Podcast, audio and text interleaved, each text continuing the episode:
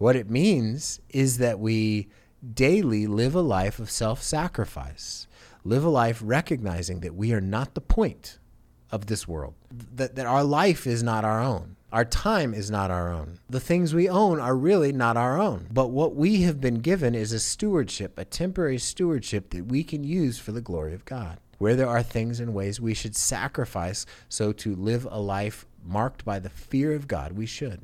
And so we want to live a life that is defined by following Jesus Christ.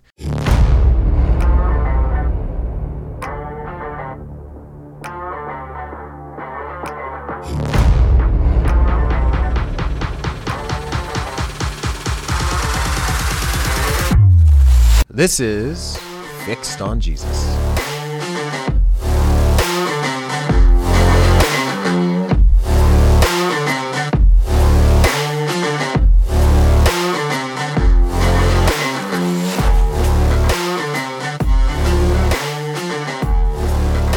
Welcome to Fixed on Jesus. Here we are. Our podcast starts right now. You are, I am joined by, I'm, I'm going to speak in the first person. My name is Rich, and I'm joined by Mark Johnson Jr. What's up? And behind the glass is Heather Corbitt, and she's our production coordinator. Heather waves. Okay, Mark's trying new sound She, effects. she wanted a new sound effect. I don't have. And what that is many. that one sign? What is I that I think it's like for? Like when you give someone a fist bump, you blow it up. Nope. She's she, I'm giving her a fist bump, and I don't think so. Okay. Oh. Anyway, she might add some Anyway, okay. virtual sound In in my in my attempt to sort of educate Mark on past Christian culture, Homework one again. of the things. No, I'm not. You don't have to do any homework. I'm just going to give you a, an Okay. impromptu A 90, lesson? 90 second lesson, All right. lecture, whatever you want to call it. yeah, yeah. One of the things that we used to do as Christians is in the past, if something was not good, it wasn't like people would say that's not good or you shouldn't watch that. They would say it's of the devil. Mm. So one of the things that was of the devil was the Smurfs. Do you know the Smurfs? Oh, I've seen them. Yeah, Do you know what they are? They're like little multicolored action figure They're- looking things. They were not. They were. It was a cartoon, Balloons. and somehow in the Christian subculture, the Smurfs became a. They were of the devil, and so Mm. there were all throughout my youth group. There were all kinds of different urban legends about Smurfs.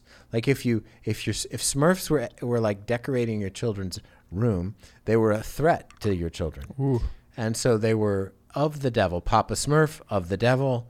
Uh, all the people on Smurfs of the devil. It wasn't just like, hey, that like today we'd say that show's lame, shouldn't watch it, Yeah. right? Teletubbies or whatever, right? Back then, it was that's of the devil. And so, Mark, have you ever seen a Smurf, or do you see? Heather's showing me a picture right now. That's Yeah. what I was thinking. Kind So of. So that guy right there, all the way on the right, that's Papa Smurf, and Papa, Papa Smurf. Smurf. is the chief one of the devil. Chief Devil. He is the chief devil. And so it literally, if someone admits, some admitted that they watched the Smurfs, there would be an audible gasp Ooh. because they would have to be informed that that show is not just not quality because it's not quality, Yeah. but it's also of the devil. Okay. So please, as we do this podcast over the next months and years, do not watch the Smurfs. All right. I cannot do homework. I'm good at that. That's good. Um, just like me. when you talk about things of the devil, I can't help but to think of the movie Waterboy and his mom, who says everything is of the devil. She says, She's- "Foosball's of the devil. Well, that's where that comes from. Reading is of the devil." That's where that comes from. She says it's a everything. joke from the Christian subculture in the 1980s because everything was from the devil, And- and- of the devil, right? And he said, "Mama, you said everything's from the devil." yeah, well, there's a lot of stuff up. Dancing was from the devil. Yeah. devil. What about MTV? It- oh, totally from the devil. Yeah. MTV was from the pit of hell, and so um, it was like it was no joke. All my Mhm. friends liked MTV, but I I did not watch it because it was from the devil, of the devil. Yeah. So we can talk about things that are of the devil all day. Yeah, but Um, we should probably transition and move yeah, to better things. I agree. I Okay. agree. So here's a topic that uh, I'm very interested in. So that's why we're doing it. No, I'm kidding. Uh, I think other people will will resonate with it too. And um, is it wrong for a Christian to desire happiness? no, it's not. One word answer. No, it's not wrong for Christians to desire happiness. I think the question becomes then how are we trying to find or fulfill that desire of happiness? That that's the issue. Because if you look in our culture, people want to be happy by having a different kind of body, having a different having a lot of money in their account, living in the right neighborhood, driving the right car, having the right clothes, getting the Instagram right followers. job, Instagram followers, having the right education. Everybody, or being really good at sports or music or whatever, everybody has that thing they say, if I can achieve or have or hold or gain this, then I'll be happy. Yeah. That kind of happiness? No. That's that is not how happiness works. Okay. Um, but is it wrong for a Christian to want to be happy? Um, I'd say no. Um, and as long as we seek to find our happiness in the Lord and Yeah. and in Him. In fact, the the, the quintessential the, the place I go to think about Christian happiness is Matthew chapter five, uh, the Beatitudes, where Jesus speaks about what the blessed life looks like. Another way to to translate that is the happy life. Okay. So, do you want to know what a happy life looks like? Here's what a happy life looks like. I'll just translate it happy. Happy are the poor in spirit, for theirs is the kingdom of heaven. Hmm. Do you know what poor in spirit means? Uh, no. It means humble. Humble. So okay. happy are the humble, for theirs is the kingdom of heaven. Happy are those who mourn, for they will be comforted. So mourning over sin. You mourn over sin, you will be comforted. How are you comforted? You're comforted by the comfort that comes from Christ and his sacrifice for us. Happy are the meek, for they shall inherit the earth. The meek are those who are not who are who are more who, who, who don't feel like they have to assert their right, rights all the time, but they're ones that can can um, humbly walk through life and have the strength not to assert their own rights or opinions or perspectives or preferences all the time. They shall inherit the earth. Happy, verse 6 says, are those who hunger and thirst for righteousness, for they shall be satisfied. Um, happy are the merciful, for they will receive mercy. Happy are the pure in heart, for they shall see God. Happy are the peacemakers, for they shall be called sons and daughters of God. Happy are those who are persecuted for righteousness' sake, for theirs is the kingdom of heaven. So the reality is is that it's not wrong for Christians to want to be happy, but it's wrong for Christians to want to be happy about the wrong things. Yeah. Okay. So in that text, when you read that, you were substituting blessed for happiness. yeah, just right, for exactly. Just for just analogy. to make yeah, Yeah. well, it could be translated. I've seen translations Oh, okay. right, translated it that way. Okay. Yeah, exactly. Now, but that being said, that doesn't mean that we shouldn't enjoy gifts God gives us, Hmm. right? And so, like, that's what Ecclesiastes is about. Listen, there's nothing new under the sun, but when we have friends and when we we should enjoy good food, we should enjoy good drink, we should enjoy good friends, we should enjoy good times Yeah. as blessings from the Lord. Yeah. We should not live for good friends, good food, good drink.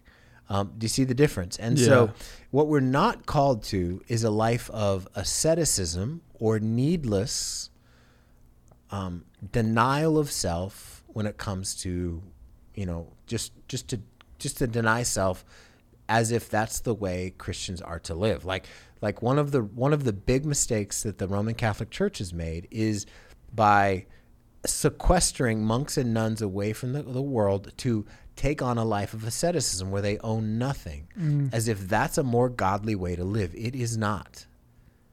It is godly to enjoy the good gifts that come from the Father and to enjoy them and be happy about them. I enjoy, we all have those things we enjoy. The Lord doesn't want us not to enjoy those things. Yeah. If you like Minecraft, the Lord wants you to enjoy Minecraft. If you like sports, He wants you to enjoy sports. If you like camping, enjoy it. If you like working on cars, enjoy it. If you like if you like hanging out with your dogs, enjoy it. If you like reading, enjoy it. If you like exercising, enjoy it. If you like hiking, enjoy it, right? Yeah. That enjoy those things because those are things that are gifts from God. Enjoy those things, take pleasure in those things, but don't build your life on those things. Got it. because if you build your life on those things, you will be miserable. Yeah. It's like a house with a bad foundation. Yeah, exactly. Does that make sense? Yeah. Yeah. So Jesus says to take up your cross daily and follow him. How is it possible to do that and seek happiness? or is it possible? Well, it's possible. I mean, because like think about when someone took up their cross. You know what that meant? It means to bear the burdens. But like back originally, Oh, ca- way literally back, carrying they're about to die, yeah. right? Right. And so like if if we were walking, if we were walking into a walled city, say we're walking into Jerusalem, and we see five or six or twelve or ten people are walking by us carrying their crosses, we would know one thing: they're not coming back. no. They're going off to die, Mm. right? And so Jesus, when he says, "Carry your cross, take up your cross daily, and follow me," what he's saying is, he's saying, die to yourself every day Yeah. and follow me.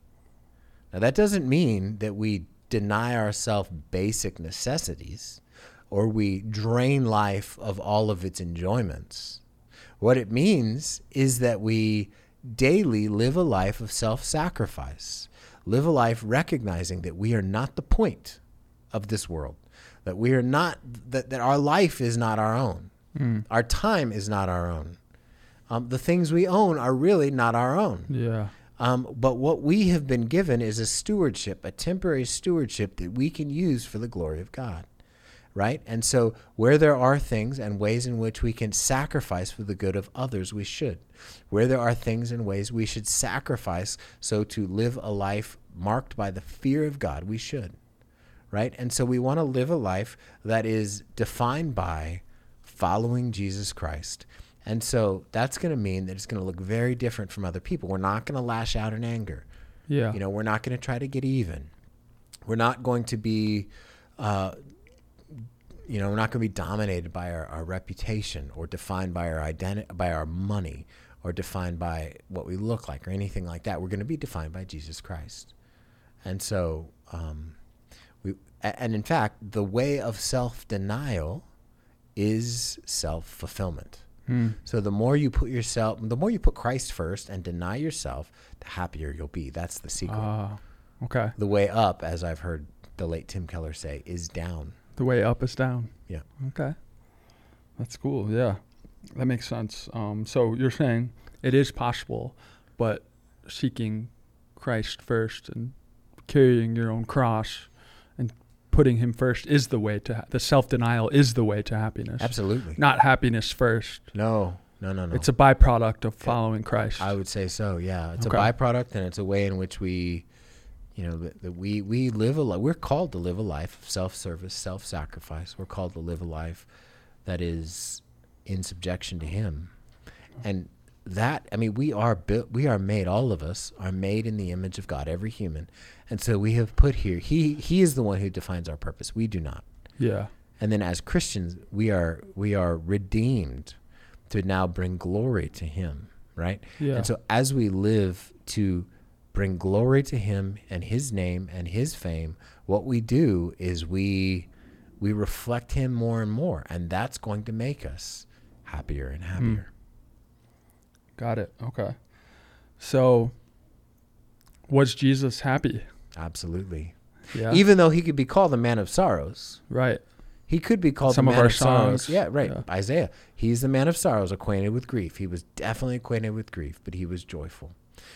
Paul says to rejoice in the Lord always, and he says again, I'll say, I'll, i say it, rejoice, right? And so Jesus rejoiced in his Father more than anyone else Yeah. Because he knew that his identity and his standing was was firm and fixed, and he was joyful.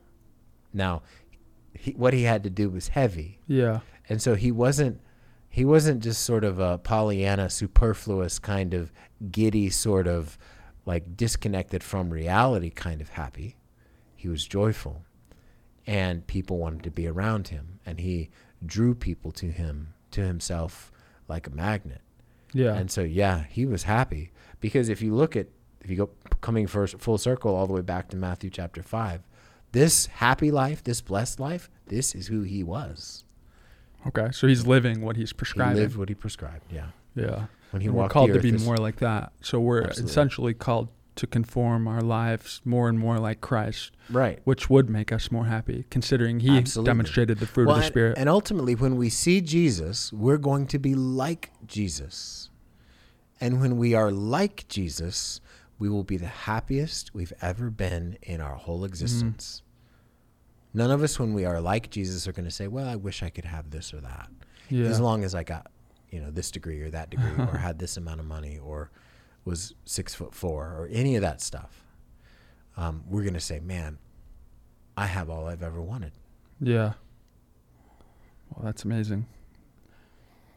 That that pretty much wraps up the questions on that. So, Yeah. in short, yes.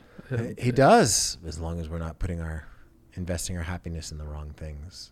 So, if you have an idea for a topic that we could talk about on this podcast, all you have to do is email us at Production at centergilbert.com. Don't all send them at once, though. you know. yeah, right. We might be inundated. We have to, yeah. Anyway, um, I think we've gotten all a grand total of one email. Mhm. So, anyway, uh, until next time, see you later. See ya.